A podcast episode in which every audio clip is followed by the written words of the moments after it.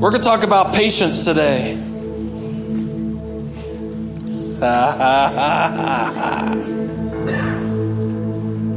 raise your hand if you think the person beside you needs more patience. Go ahead and raise your hand if you think the person beside you needs more patience. So you thought I was going to do that different. Some of you guys shot your hand up was like, oh man, I'm stuck now. I'm stuck. I can't bring it down. She saw me.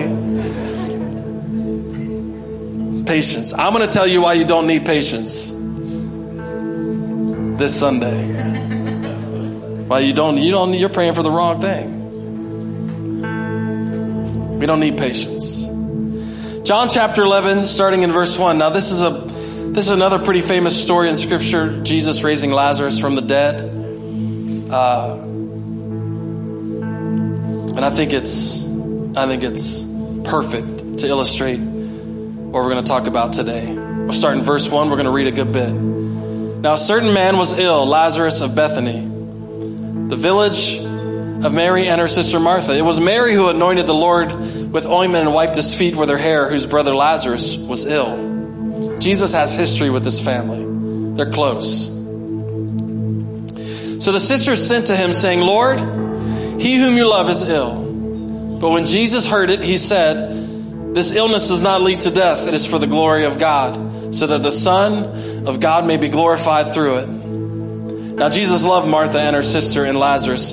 So when he heard that Lazarus was ill, he stayed two days longer in the place where he was. I'm going to read verse 5 and 6 again because it, they don't make sense. Listen. Now, Jesus loved Martha and her sister and Lazarus. Okay, that's good. We established that. He loved them. They were close. He loved them. His heart went out to him. But verse 6 explains the exact opposite of what it seems like somebody that would love you while you were sick would do, right? So now Jesus loved Martha and her sister and Lazarus. So when he heard that Lazarus was ill, he stayed two days longer in the place where he was. Huh. Just hang out here. Then after this, he said to the disciples, Let us go to Judea again. The disciples said to him, Rabbi, the Jews just now, were just now seeking to stone you, and you are going there again. Jesus answered, Are there not 12 hours in the day? If anyone walks in the day, he does not stumble because he sees the light of this world. But if anyone walks in the night, he stumbles because the light is not in him. After saying these things, he said to them, Our friend Lazarus has fallen asleep, but I go to wake him. The disciples said to him, Lord, if he's fallen asleep, he'll recover. Now, Jesus had spoken of his death, but they thought that he meant he was taking rest in sleep. Then Jesus told them plainly, Lazarus is dead. And for your sake, I'm glad that I was not there. Can you imagine hearing him say that? For your sake, I'm glad I was not there so that you may believe. But let us go to him. So Thomas, called the twin, said to his fellow disciples, Let us go that we may die with him. now, when Jesus came, he found that Lazarus had already been in the tomb four days. Bethany was near Jerusalem, about two miles off. And many of the Jews had come to Martha and Mary to console them concerning their brother. So when Martha heard that Jesus was coming, she went and met him. But Mary remained seated in the house. Martha said to Jesus, Lord, if you've been here, can imagine that conversation. Lord, if you'd been here, if you'd been here, my brother would not have died. But even now, I know that whatever you ask from God, God will give you. Jesus said to her, Your brother will rise again. Martha said to him, I know that he will rise again in the resurrection of the last day. Jesus said to her, I am the resurrection and the life. Whoever believes in me, though he die, yet shall he live. And everyone who lives and believes in me shall never die. Do you believe this? She said to him, Yes, Lord. I believe that you are the Christ, the Son of God, who is coming into the world. When she had said this, she went and called her sister Mary, saying in private, The teacher is here, and is calling for you. And when she heard it, she rose quickly and went to him. Now, Jesus had not yet come into the village, but was still in a place, in the place where Martha had met him. When the Jews who were with her in the house, consoling her, saw Mary rise quickly to go out, they followed her, supposing that she was going to the tomb to weep there. Now, when Mary came to where Jesus was and saw him, she fell at his feet, saying, Now, this is the second time you've heard these words Lord, if you had been here, my brother would not have died. When Jesus saw her weeping, and the Jews who had come with her also weeping, he was deeply moved in his spirit and greatly troubled. He said, Where have you laid him? They said to him, Lord, come and see. And Jesus wept. So the Jews said, See how he loved him? But some of them said, Could not he who opened the eyes of the blind man also have kept this man from dying three times? If you'd have been here, if you'd have been here, you could have kept him from dying. Then Jesus, deeply moved again, came to the tomb. It was a cave, and a stone lay against it. Jesus said, Take away the stone. Martha, the sister of the dead man, said to him, Lord, by this time there'll be an odor, for he's been dead four days. And Jesus said to her, Did I not tell you that if you believed, you would see the glory of God? So they took away the stone, and Jesus lifted up his eyes and said, Father, I thank you that you heard me. I knew that you always hear me, but I said this on account of the people standing around that they may believe that you sent me. And when he had said these things, he cried out with a loud voice, Lazarus, come out. The man who had died came out, his hands and feet bound with linen strips and his face wrapped with a cloth. Jesus said to them, Unbind him and let him go. Father, we thank you this morning, God. Or teach us today Teach us that your plan is perfect for our lives. Teach us that your will is perfect. God, that we can trust you. In Jesus' mighty name we pray, and everyone said, Amen and amen. All right, you may be seated. This is, um, I've preached from this story a good bit. I love this story. I love it because oftentimes when God communicates to us, we have no idea what He's talking about. Now, just picture yourself being in the scenario. You're one of the disciples, you're sitting around Jesus. Somebody comes to you and says, Hey, your friend that you love, Lazarus, is real sick. Jesus looks around and says, Hey, uh, I really love that guy. And then he does nothing. He sits around for two days. And he, he says that, well, this will not end in death. So the next recorded thing that he says to the disciples, the next significant thing he says is, um, hey, let's go to him. He's asleep. And the disciples remind him that the last time he was in that area, they tried to stone him to death. They're pretty confident that if he goes back, it's not going to be good. You know, oftentimes when bad things happen to us, we don't want to return to that same place. So they argue with him a little bit and they say, Hey, Jesus, in case you forgot, as if God could, in case you forgot the last time we were there, they tried to stone you. And then Jesus does this, well, hey, if you walk in the day, you got the light. If you walk in the night, you don't have the light. The light's not in you. And I'm sure they went, oh, yeah, that makes sense. We should go there during the day and let them stone you. got it. Got it. During the day. If we walk there in the day, then they can see us. Makes perfect sense. So they argue with him a little bit. He says, "Hey, he's he, he's uh, he's sleeping. We need to go wake him up." And they're like, "Well, if he's sleeping, he wake himself up." I don't I don't know why we need to take the risk. And then Jesus starts to speak plainly to him. Now he's dead.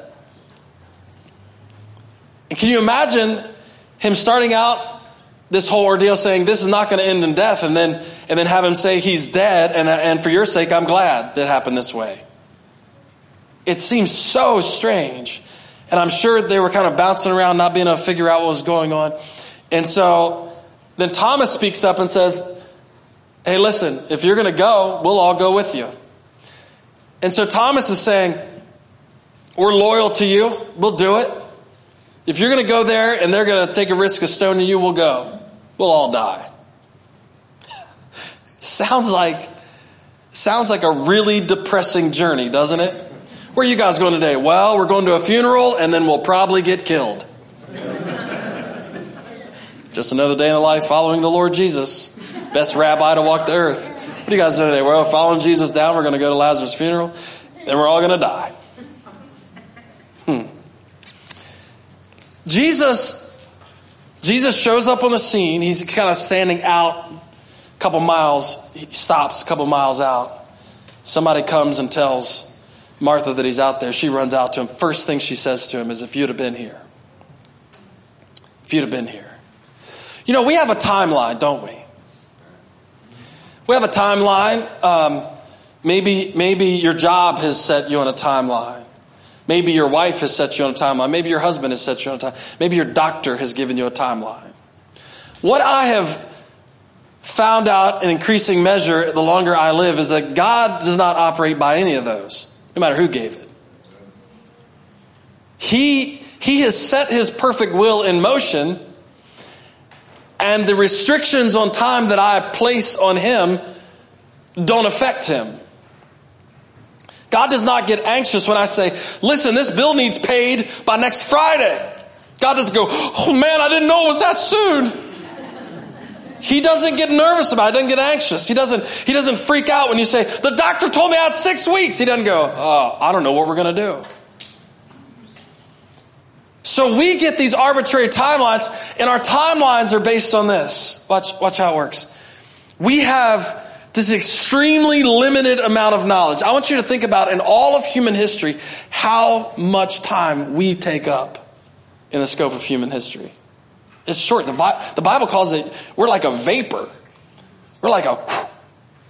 When you think about how long people have been roaming the earth, we take up 75, 80, maybe if you're lucky, 120 years. That's not lucky. maybe 110. So what we do is we start setting timelines for God based on what we know. What we know is extremely limited, but nonetheless we we believe it's important. The difference is God knows everything. He knows the beginning from the end. It's how you get the right revelations. I already know how it's going to work out. I've set it in motion how it works out. Job said, no plan of his can be thwarted. You can't mess with God's plans. God does not wake up in the morning. He doesn't sleep, but if he did, he doesn't wake up in the morning and go, man, Chris screwed up my plans for today. It's never happened. He set it in motion.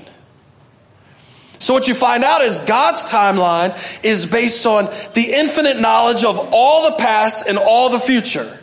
So his will is working out perfectly according to that timeline, not mine. So what happens is with my limited knowledge, I don't know all the things God's working out. Because here's the truth of the matter. Your timeline messes with my timeline.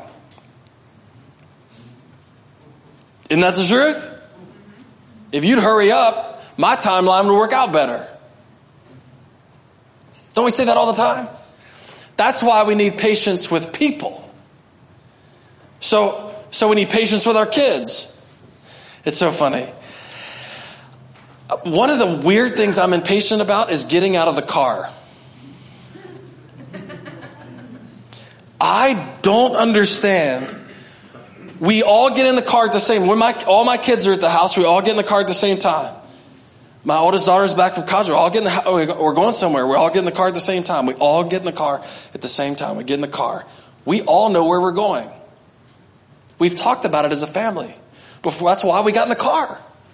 We don't tell the kids, hey, get in the car, we'll let you know.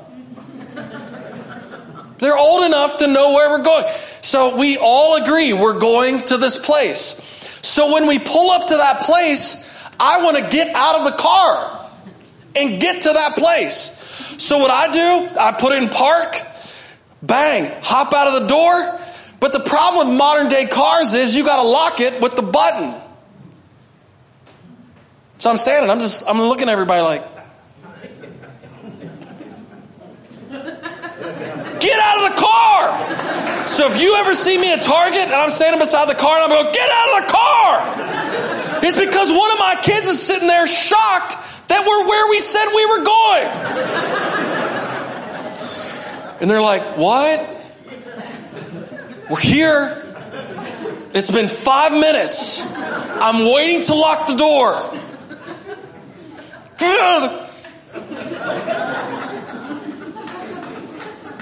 So I need patience with people because they're messing my timeline up. Messing my timeline up. I was I, I, was trying to figure out how many people I was going to offend this morning when I said this, but it's impossible to know. So here we go. Um, we had negotiated at the beginning uh, of first service. I, I wanted to play that video at the opener. I thought, man, this will be a powerful opener.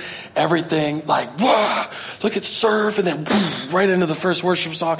Be a great moment. And somebody looked at me like, dude, nobody's here when you, when you, for the first song. nobody's here. You're going to have to give them to the third song because they're not here. And I'm like, these people are messing up my timeline. They don't understand that it could be this powerful moment that like we serve, now we're going to worship. No, we got to play it in an awkward time later on because you're messing up my timeline. so, so the issue is we assign timelines to God that He's not bound to. And He's not bound to them, and then because He doesn't meet our timeline, we get frustrated with Him when He was never bound to our timeline. Just because we say, God, by this date, I need you to do this, doesn't mean anything really. It means that I've set an arbitrary date for God to act on a certain thing. And so I'm expecting Him to do a certain thing when He knows the beginning from the end and knows actually what's better for me. That's why He looks at the disciples and says, I'm glad it worked out this way. Boy, those are hard words to hear, aren't they? I'm actually glad it worked out this way. Wait a second. Did you just say you're glad you waited and he died? I'm glad it worked out this way. You want to tell me what you mean by that? You want to tell me how me walking through this difficult time because it didn't seem like you showed up at the right, you want to tell me how that benefits me? And so we have this argument with God back and forth, back and forth, back and forth. You relate, you relate, you relate, you relate. And so then what happens in our modern day church time, we, we pray for patience, but we don't pray for patience with people, we pray for patience with God. The issue is, is God doesn't need you to have patience with Him. That's ridiculous. Because we have to have patience with people because they're underperforming. Think about it. You don't ever look at somebody who shows up to work every day on time, never causes trouble, always is reliable. You never say, oh, man, I have to have patience with him being so good. Wow. It's unbelievable. They're so good. I, I got to be really patient with these people. No, no, no. We always need to have patience with people who are underperforming. Like kids who won't get out of the car. Like I'm getting ready to drag all of y'all out of the car here in just a second got their headphones in and their phones and they don't even know what's going on. I'm like, get out of the car! Lord, give me patience so I don't look like an idiot here in Target. Target. Hopefully nobody knows who I am. Just yelling at my kids, get out of the car, get out of the car. For if there's a God in heaven, get out of the car. I have to have patience with people. Sometimes we pray for patience because we don't understand God's timeline. And I don't think that's a good prayer to pray. I don't need patience with God because He's not underperforming. I don't need patience with God. So, so we set up these kind of arbitrary timelines. If you'd have been here, if you'd have been here, God, if you'd have been here, I wouldn't be in this difficult situation. God, if you'd have been here, that wouldn't have happened. If you'd have been here, my marriage wouldn't have split. If you'd have been here, uh, my finances would be better. If you'd have been here, So God says, so, so, we, so then we start assigning, well, God is underperforming, so I need to be patient. But it's really not the case at all. God, God's not underperforming at all. Matter of fact, it looks like the whole thing was planned. See, that's the part that we have trouble wrapping our head around. It looks like Jesus planned to stay there two more days. I just, I'm just going to hang out for two more days. That's, um, how do you respond to a good friend being sick? I'm going to wait. For what? Lord, what are you waiting on? How many times have we asked him that? Lord, what are you waiting on? What are you waiting on, God? And what we find out is the worst thing that could happen is not really the worst thing that could happen. Watch this. Martha says something to him that's very important and, and very revealing about what she was thinking. When he shows up a couple miles outside of where they're having, uh, of where Lazarus is buried, she instantly comes to him and says this, if you'd have been here, he wouldn't have died. But she follows it up with, but I know the Father will do anything that you ask. See, I don't think the worst thing that could happen is actually the worst thing that could happen. Because the worst thing that could happen did happen, but what could have made it worse is for Martha and Mary and everybody else around there throw their hands up and say, there's no hope now. It's over. We tried to have patience with God, but He didn't help. We tried to wait on him, but he didn't do anything. It's over. We're all by ourselves now. Let's just mourn Lazarus. Let's just keep walking. Let's just keep going. It's all over. No, no, no. The worst thing that could happen is actually after the bad thing happens, us give up on God. And the beauty about this is Martha is saying, Hey, listen, I wish you'd have been here, but even though you weren't, I believe that you're here now. Oh man. That's so important, church. That's so important. I'm not, I'm not having patience with God. I'm trusting Him. So whenever He shows up, come on. Whenever He shows up, what's the worst thing that happened? What's the, okay, that happened. It's bad, but that's not the worst thing that happened because God's still showing up. And so I'm not left alone. I'm not forsaken. I'm not lost. He said, I'll never leave you or forsake you. So I know the timeline doesn't seem to be working out the way you want it to work out, but guess what? I'm still coming. I'm still showing up. So the worst thing that could happen isn't the worst thing that could happen. Lord, you still showed up. Yeah, my brother's been dead four days, but you're here now. I'm going to preface this next statement with this. The Bible talks a lot about, especially in the Old Testament, waiting on God. There's a lot of Psalms talking about waiting on, wait on the Lord, wait on the Lord, wait on the Lord. I, I want us, it does say that, but it doesn't mean what you think it means.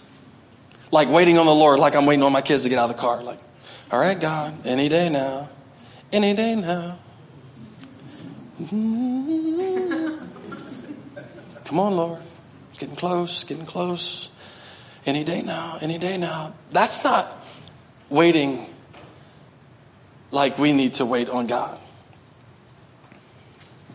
I would, I would propose to you this. You're not waiting on God. Like when you wait on God, it, it's like we could have been there already if it wasn't for God. I'm just waiting on Him to get around here. I'm just waiting on him to get to me. His schedule's pretty full today. I'm just waiting on God to do. I'm waiting. I'm waiting. As if, as if the thing could have worked out better. We got to be careful how we use those terms. Well, what's going on? Well, I'm just waiting on God. Waiting for what? Waiting on Him to do something. I mean, my life's terrible. Just waiting on God. Just waiting. Waiting. If He showed up, none of this would ever happen. I'm still waiting waiting on him to fix something. It's like the plumber. Told me he'd be here between 12 and 12 the next day.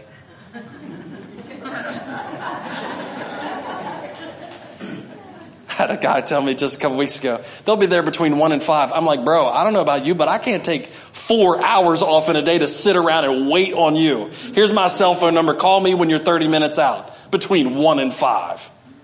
No, no, no, it's fine. I'll just go home and sit. Got nothing else to do. Between one and five. You mean in the middle of the day? But that's how we think about God. Well, I'm waiting on him to show up. Do you realize God is not slow like we, Peter writes this, God is not slow to keep his promises like we think he is. He's not just back with his arms crossed in the recliner going, woo, I would get up today, but yesterday was tough. He's not. Matter of fact, what it says is that God is patient with us. now that means something totally different. That means something totally different. Because we are the ones with the problem, not God. And so when it seems like God's slow, Peter says he's actually being patient with us. Because we want him to hurry up on some things and be really slow on others. like judgment. Right? Hurry up, but not with that. Hurry up and fix what I want you to fix, but don't fix the thing that I don't want you to touch. I want you to heal me, but I don't want you to change my mentality. I want you to heal me, but I don't want you to f- fix this sin. I want you to heal me, but I don't want you to do this. And so we get this conflicting thing. And while, and while we think we need patience to wait on God, God is actually being slow and patient with us because we're the ones that don't show up on time. So what happens here is we find out that we're not waiting on God that his plan is being carried out exactly like he intended it to be. I thought you'd say amen about that. Because when we wait, we typically do nothing.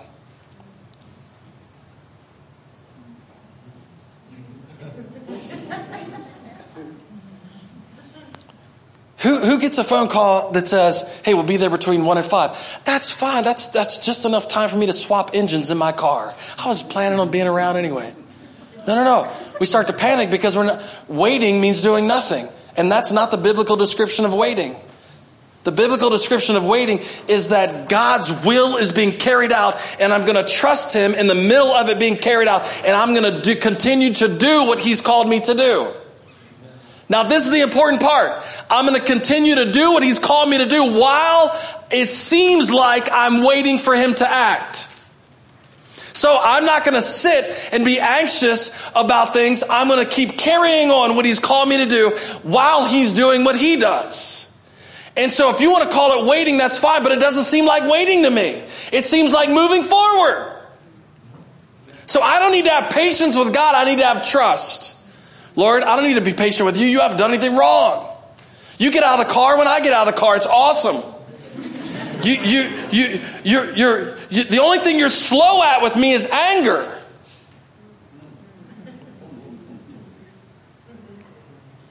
And you be patient for that. You can be thankful for it. So God, in light of you moving on my behalf, even when I don't understand it, even when it doesn't line up with my timeline, even when I'm tempted to say you're late, help me to trust you. That your will is the best for me. I don't, I don't, I'm not out to harm you. He says in Jeremiah, I'm not to harm you, but I'm out to prosper you and give you a future.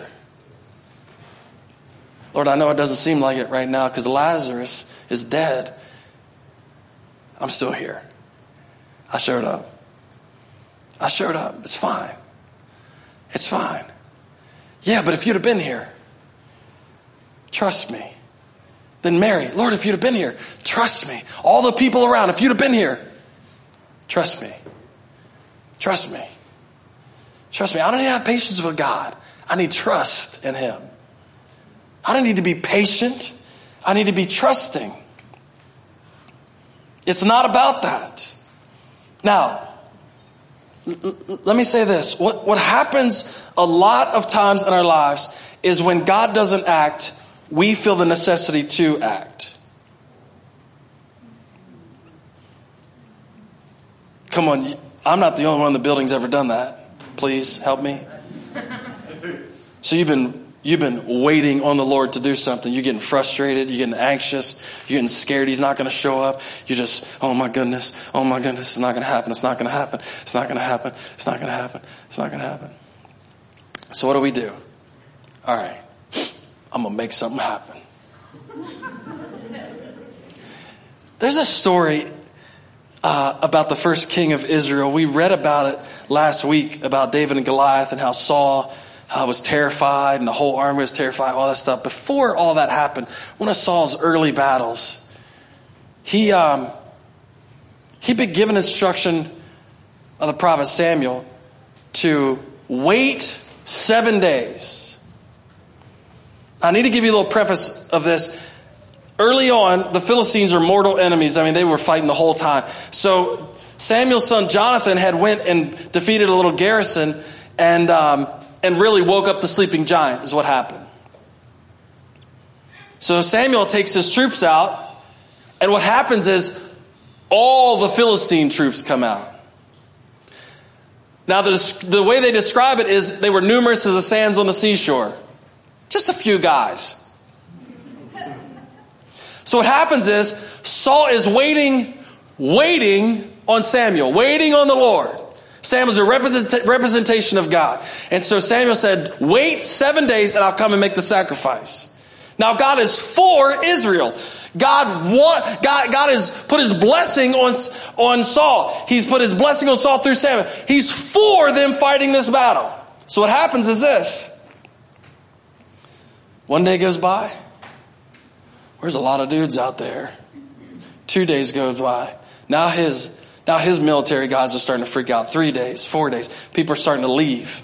They're going to AWOL. They're starting to disperse. They're starting to hide. They're starting to realize we ain't got no chance.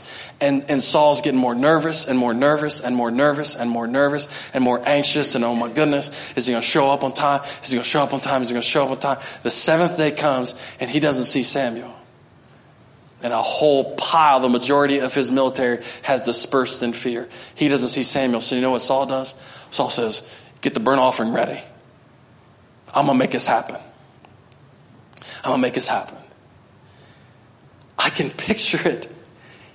It's like when they throw the match on the fire. He looks back and he sees Samuel. And Samuel says, I thought I told you to wait. That wasn't what you thought it was. Just trying to keep warm. How many times have you been waiting on God to do something? You got so anxious that you went out and acted on something that ended up being silly, only to turn around and see that God was moving on your behalf the whole time. I hate that. I hate that. I hate getting so worked up, so worked up, so worked up. We're like, we gotta do something, we gotta do something. And then, and then realize, holy cow, he was doing it the whole time. And I was so anxious I couldn't see it. He was coming to me the whole time. And if I'd have just trusted him to be here. What you see in that story with Samuel and Saul is that, is that God now is displeased with Saul and says, I'm raising somebody else up. It's because you couldn't trust me, not because you couldn't be patient.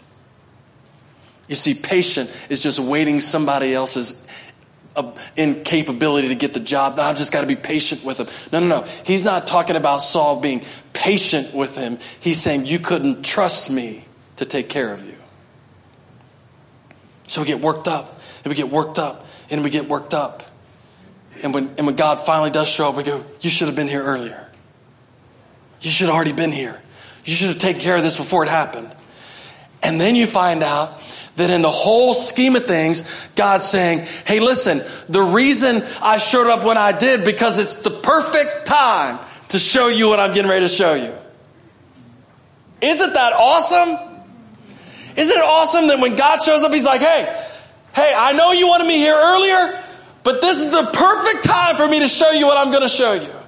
And what I find out in my life is every time I get anxious, every time I get overwhelmed, every time I think, God, you gotta hurry up. He shows up and then I realize, geez, that was perfect.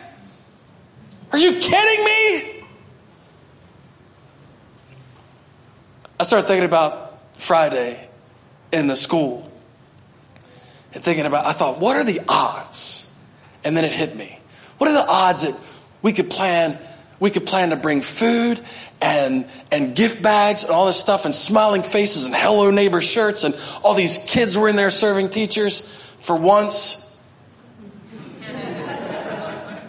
and um, I thought, what are the odds of that working out? And then it hit me a hundred percent. A hundred percent. That's the odds. What's the odds of God showing up in your life at the exact time you need Him to show up to make sure that the exact time when He rescues you and you go, I can't believe, what are the odds of that happening? 100%. Every single time. 100%. What are the odds of Jesus showing up four days after Lazarus stinks in the grave and Him raising him from the dead?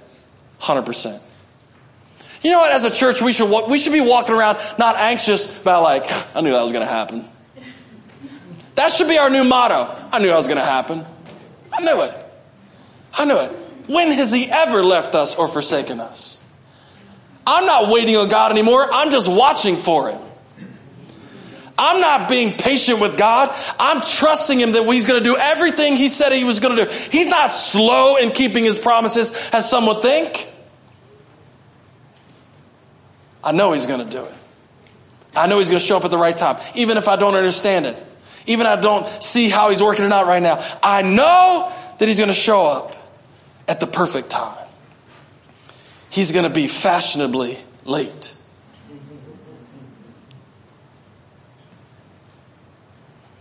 We get so worked up over what seems to be God not acting, only to realize He's been orchestrating the whole thing. Romans 5, verse 3 or 4, I've read this to you a lot. We also glory, Paul says, in our sufferings because we know suffering produces perseverance, perseverance, character, and character, hope. There's something, there's something that it produces in us in those difficult times. But you know what? You can't hope in something that you don't trust. You don't say, well, I'm having patience with the Lord. I'm waiting on the Lord to get his act together and now I'm hoping. No, no, no. We say, I hope in him and that's why I'm not fearful. That's why I'm not anxious. That's why, that's why I can be, that's why I can be, uh, where I am right now with the attitude I have right now because I trust in the Lord. So when the feeling comes, you have to take that thought captive. You have to take that thought captive. So instead of saying, look, if you'd have done this, this wouldn't happen, take that thought captive. That's where the battle starts. No, no, no, no, no. God's working his perfect will out in my life. I can trust him. I can trust him. Boy, this sure does look crazy. Yep. I can trust him. Boy, this sure does. Uh, let me tell you what crazy looks like. Now they didn't, this wasn't in the day of megaphones and microphones. At, Lazarus' funeral, at the wake they were doing, everybody came down. There wasn't any speakers set up and everybody was like, everybody, I want to just make an announcement. Jesus is here now. If you could welcome him, he'll be coming in here on my left, your right, and uh, he'll be entering into the party. And I think, I think the next thing we're going to do today is Jesus is going to roll the stone back and uh, he's just going to, Lazarus is just going to walk out. So if you, you know, keep the kids a safe distance away from the tomb. It's going to smell a little bad. It's going to be a great service today. Thank you for participating. Chicken will be served right afterwards in the fellowship hall, and um, it's going to be a great service. I want you to think about this. Other people are going to look at your life, you trusting God, and it's going to look crazy. He showed up too late to everyone thought that. Then when he's there, it doesn't seem like he's doing, it, it seems like he's doing something crazy. Now watch. So he tells, he tells them, he's not on a megaphone going, hey, roll the stone back. Gonna see a healing. No, no, no. He says, hey, roll the stone back. What do they, what does she say? Lord, it's, um, it's been four days. He stinks now. You see, the amazing thing is we still don't trust him. We still don't. Even when he shows up sometimes, we don't trust him. He says, no, trust me. He says, roll the stone away, he stinks. Can you imagine everybody standing around? You know, you're having a conversation over here with a guy you hadn't seen since high school. Can you believe Lazarus, man? He's a good guy, died. Yeah, he's been in the tomb about four days. We're down here. We've just been having a good time. I heard they were having chicken after this. Um, it's going to be a good. It's going to be a good day. Good guy. Good guy. Hey, I heard Jesus was here. Yeah. Whoa, whoa, dude. What are they doing? They're rolling the stone away. He's been dead four days. Get the kids back. Are you kidding me? What are they doing? That's going to smell terrible. That's going to be off. Why are they doing that? Why is he doing that? Why would he roll the stone away? Sometimes Sometimes we have to trust God in the season that makes no sense whatsoever. And you got to put a, pit on your nose because what you're getting ready to do stinks. It's not patience with God, it's trust. I have patience for people that underperform. But God calls me to do something that doesn't make any sense. He's steering my life in a direction that doesn't make any sense. And what do I have to do? Lord, I trust you. It doesn't smell good right now, but I trust you. And your friends and family are looking at you like, what are you doing? I'm trusting him. I'm not being patient. I'm not waiting. I'm trusting. All right, we'll roll the stone away. Roll the stone away. And they roll the stone away. And then he performs one of the most unbelievable miracles in all of Scripture. He looks up at the Father and he says, I know you hear me. You always hear me, but I'm saying this for their sake. Thank you. Lazarus, come out. And a man who had been dead four days stands up and walks out of the tomb. And the guy's over here going, Bro, are we still having chicken?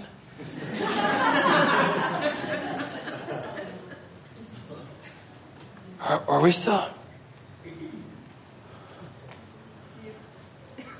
God, forgive me for saying you should have been here before.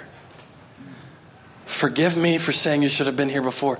Because listen, some things God can only teach us on the back end. Sometimes God can only teach you what forgiveness looks like after you fought with your wife so much you don't know if you can forgive her. Sometimes God can only, sometimes God just, just seems like He's waiting, but He's working out His will in your life in a sense that you'll be more forgiving, more loving, more kind, more patient with people, and more trusting of Him in a way that you can only experience after showing up to the funeral and seeing Him do a miracle. You can't, you can't realize how good he is until you realize how good he is. So I want to encourage you this morning. I know you've got a timeline set. If you're like me, you got one set, man. It's in stone. God, you have to by this date. And I want you to today just to lift your hands up and say, Lord, I'm scratching the date. I'm going with yours. And if you don't tell me, I'm fine with that. If you don't tell me when the date is, I'm fine with it because I know you're going to show up. And if, and if you show up after something bad's happened, I know you're still going to show up.